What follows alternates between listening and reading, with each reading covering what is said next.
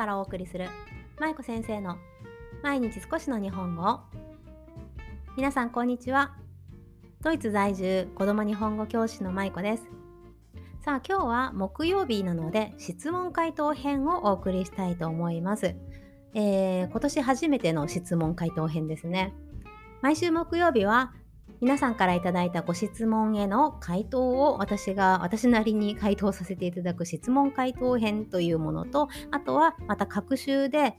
子供向け配信ということでね子供さんに向けて本の朗読本というか、まあ、あの昔話ですね。昔話の朗読をしている回答ね各週でやっています。で今日は質問回答編の方です。さあちょっと前にいただいた質問なんですがえー、読み上げていきたいと思います。えー、このフォロワーさん、えー、これ、ね、インスタのそうそうフォロワーさんからいただいたご質問なんですが、あのタイトルにもあるように継承語教育の視点から考える学校の選び方とかいい学校ってどんな学校なんだろうということをね皆さんと今日一緒に考えていけたらなと思います。以前私が放送の中で自分の私の息子が小学校に入学しましたという話をねしました。でその回を聞いてくださってこの方はメッセージくださったんですが、まあ、現地校のお話についてねいろいろとご質問をいただきました。ちょっと読み上げたいと思います。現地校の話とっても興味深かったです。ドイツはゆったりなんですね。なんだか意外な感じでした。そしてこの方はね、今タイに住んでいらっしゃるんですがタイは早期教育と暗記がメインの教育で年中から年中さんからミミズ文字の読み書きが始まり文字の書き取りの宿題もたくさん出ます。一昔前の日本みたいです。私は幼少期はのんびり、そして空いた時間を日本語に当てたいと思っているので、年長、幼稚園の年長まではインターに通わせたいけれど、それじゃあ小学校1年生から現地校にはついていけないかなとか、転校の時期の前倒しをいろいろと悩む日々です。放送を聞いてお聞きしたいなと思ったのが、舞子先生は学校選びで迷ったりしましたか？放送の中で、校区とおっしゃっていたから、もし選ぶ余地がないようでしたら、トンチンカンな質問ですみません。例えば、我が家の場合、現地校よりもインターや現地校の英語科の方が親が宿題を手伝えて自分の存在意義も示せるから今後の母子関係の構築ひいては日本語教育にも影響するのかなとか現地校に行くにしても学校にルーツを持つ子が少しでもいそうな都会の学校の方がアイデンティティの形成につながるかなとか漢字を選べる中華学校が良いかなとか、いろいろ頭を駆け巡っています。すべては1ミリでも日本語環境に近づくためなのですが、日本人の少ない地域ゆえ、もはやクラスに1人でも外国のルーツを持つ子がいればいいなというレベルです。ドイツは多民族国家だと思うので、こういった問題がないかもしれませんが、また機会がありましたらお子さんの現地校選びがどうだったかや舞子先生の考える継承語児童にとっていい学校とはどんな学校かをお聞きしたいです。各国の教育課程や教育事情が違うのは承知の上でお聞きしたいと思います。ということでした。はい。少し長いメッセージでしたがすいませんね。はい。ありがとうございます。そうですね。で、継承語教育の視点から考える学校選びとかいい学校は？ということで、あのー、まあ私が自分の息子の小学校をどう選んだかという話からしていきたいんですが、えー、私の放送でもね、まあ、あのはっきりとその辺を 伝えきれてなかったなというのが反省点だったんですが、えーと、私私たちが今住んでいる地域は別に学校が選べないということではないんですが学校私たちが今住んでいるこの私、そうそう、放送の中で校区っていうお話をしたんですが、この今私たちが住んでいる近くにある小学校、一番近い小学校が今息子が通っているところの公立の小学校なんですね。で、一つ隣の駅のところにはインターナショナルスクールがあったり、あと、うんと、インター、インターだけど、ちょっと半分公立のようなインター があったりとか、まあいろいろと学校の選択肢がゼロではないんですね。いくつかはあるんですね。ただ私たちがなぜ今の学校を選んだかというと、まあ一番近いというのがやっぱり一番大きな理由だったんですよね。うん、なんだろうその子供を子供のやっぱり送り迎えてまあ大したことないかもしれないけれどでもこれをずっと何年も続けるということを 私たち親はあんまり私たちっていうか私と夫はねあんまりうん、望んでいなかったので、まあ一番近いところでそこがそんなに自分たちにとってあのマイナスでなければもうそこでいいんじゃないというあんまり 考えてないような感じなんですけど、まあ、でもねその学校をちょっと見に行ったりとかその地域に住んでいる方にいろいろお話を聞くとすごく良さそうな学校だったんですよね、まあ、ありがたいことに。なのであの迷わずそこに決めました。そう。なのでまとめるとまあ、親が送り迎えをしてまで遠くの学校に行く必要はないかなと思っていたということと、あとは、まあ、選択肢自体があまりなかったので、まあ、一番近いところ、そしてそこの、まあ、口コミというか、周りの人から聞いても評判も良かったので、そこにしたということで選びました。はい。で、私が今の学校、息子を今通わせてる小学校について私が思っていることは、今この学校に通わせてすごく良かったなと思っています。この選択した学校は間違えてなかったなと、今のところね、まだ全然1年も経ってないので、まあ、ゆくゆくは分かりませんけど、今のところはね、良かったかなと思っています。なぜかっていうと、息子が今学校、通っている学校はクラスに20名ぐらいかな、うん、いるんですけど、でもその中でも息子と同じようにいろいろな文化とか言語とかのバックグラウンドを持った子どもたちが非常に多いんですね。もちろんドイツ人カップルのお子さんもたくさんいらっしゃるんですがでも息子のように例えばアジアにルーツがあったりとかあとは東欧の方にルーツがあったりとかアメリカあの南米の、ね、方にルーツがあったりとかいろんなあのバックグラウンドを持った子どもたちがいてねやっぱりそういった多様性のある中で学んでいることっていうのは息子の価値観を今すごく大きく変えていってるなということを感じます。まあ、変えていってるというかもともとそういう価値観がね今 作られているところなのでなので自然とそういった例えばあの自分が住んでいる国以外の人に対しての偏見とか自分と違う言葉をしゃべる人に対しての偏見とかそういったものは全くなくってむしろそれをちゃんと,、えーと、何受け入れることができるような気持ちっていうのが育ってきてるなというのを感じるんですよね。うん。そう。で、この質問者さんから頂いたご質問の中にもありましたけど継承語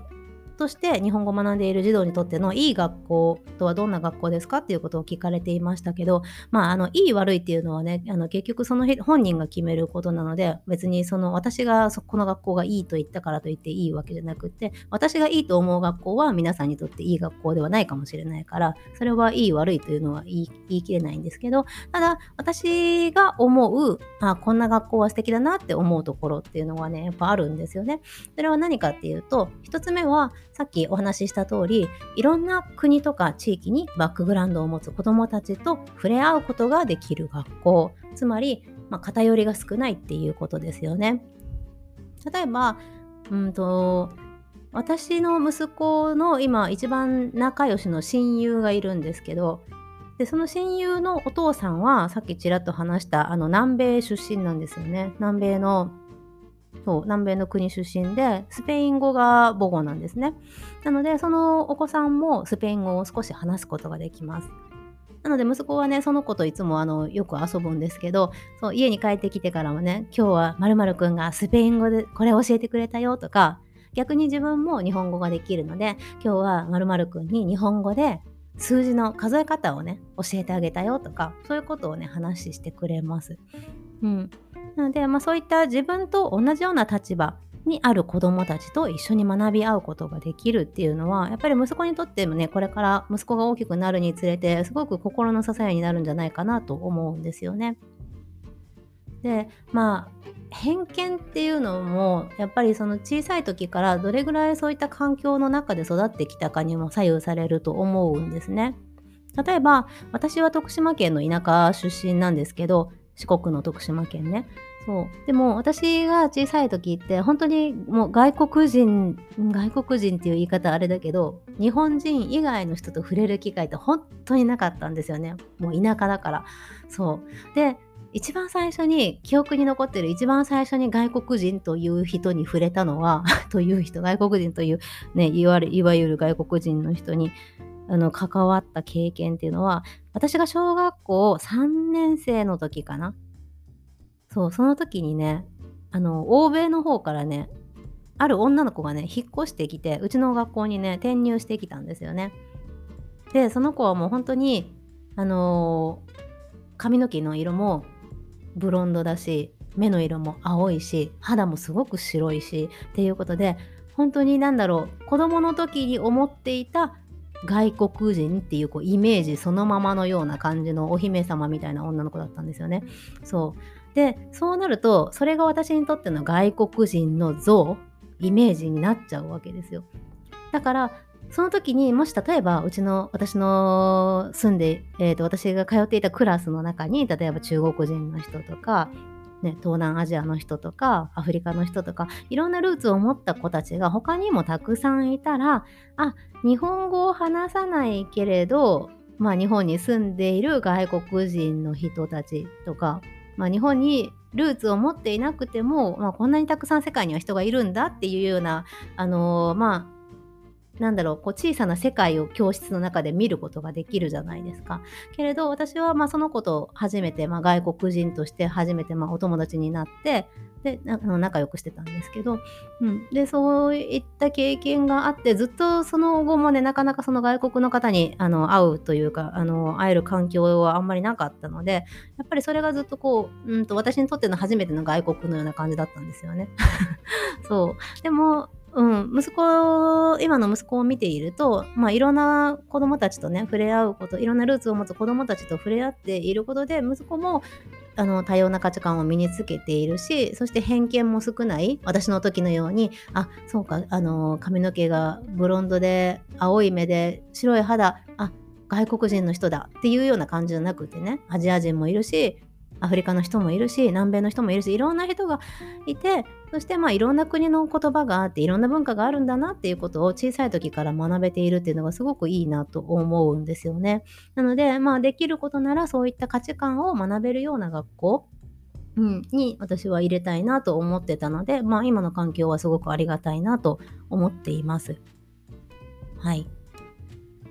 そう。で、あとは、あれですね。あともう一つ、その継承語の、継承語を学ぶ児童にとっていい学校と私が思っているのは、まあ、先生の理解があることですね。うん。そうそう。継承語教育をやってますって言っても、継承語って何？美味しいの？みたいな先生もやっぱりいるんですよね、未だに。だって、ドイツに住んでいるのに日本語って必要ないって普通あの思う人も多分ね多くないですか？特に年配の方とかね未だにそういうことを言う先生もいらっしゃるんですけどでも子供にとっては継承語として今日本語を学んでいるこの息子にとってねあの日本語を学んでいるんだそしてその言葉が息子にとって大事な言葉なんだっていうことを認めてくれる先生がいる学校っていうのは非常にありがたいなと私は思うんですよね。この前あのうちの息子の担任と個人懇談でお話をさせていただいたんですね。でその時にその先生に、まあ、夏あの今後ね夏とか長期休みで日本に帰国をした時に体験入学をさせたいと。で私がその体験入学をしたいからちょっと学校のカリキュラム、カリキュラムじゃない、あのー、なんだ、授業とちょっとかぶってしまうかも。だから長期休みからちょっとはみ出て休んでしまうこととかがあるかもしれないけれど、それはいいですかっていう話をね、させていただいたんですね。そうすると、その息子の担任の先生は、あ、それはもちろん構いませんよっていうことでね、あのー、快諾くださいました。そう。で、しかもその時に、あのー、言ってくださったのが、だって息子さんにとって日本語はすごく大事な言語ですよねっていうことをねおっしゃってたんですよね。なのでそれを聞いてああすごく理解のある先生でよかったなというふうに感じました。なのでそういうふうに子供に関わる教職員が子供の言語に理解がある子供のバックグラウンドに理解があるということもね一つの学校選びの大きなポイントになるんじゃないかなと思います。もちろんまあ先生がねどういうことを考えているかっていうのは入学してみないとわからないことではあるんだけれど、まあ、特にドイツなんかは結構校長先生のこう権限が強いというか校長先生があの一時帰国ダメって言ったらダメ一時帰国でないと体験入学ねもうそんなの学校の期間中に行くなんてダメって言ったらもうダメなんですよね。そうだからやっぱりそういう学校に入っちゃうとなかなか苦労されてる親御さんも多いのでなのでまあ親だけじゃなくてねその教師とか、まあ、教職員の理解があるっていうのは非常に大きいポイントかなと思います。はい。そんなわけで今日は私の学校選びとあのいい学校というか、まあこういう学校は理想的だなというような価値観についてちょっとご質問の回答をさせていただきました。はい。では、また皆さんね、ご質問ありましたら、インスタグラムの DM からどしどし今年もお寄せください。ね、ちょっとあの DM が最近パンクしちゃって、パンク？あの多すぎて追いつけなくなっちゃって、いろいろとご質問いただいてるんですけど、答えられてないものも結構出てきたような気がするので、申し訳ないなと思っています。ちょっとあの質問箱をね、今年は設置しようかなと思っていて、まだあの手がつけられていないんですけど、そのうち質問箱とかあのご感想のあの入力フォームのようなものをね、あの設置してそこにひとまとめにできるようにねしていこうかなと思っていますのでまたできたらねお知らせしたいと思います。はいということで今日も最後までお聴きいただきありがとうございました。質問者さんの回答になっていれば幸いです。ではまた明日お会いしましょう。明日はほっこり会ですね。はい、今年初のほっこり会お楽しみに。では今日も最後までお聴きいただきありがとうございました。舞子先生の毎日少しの日本語を引き続き一緒に頑張っていきましょう。ほなまたね。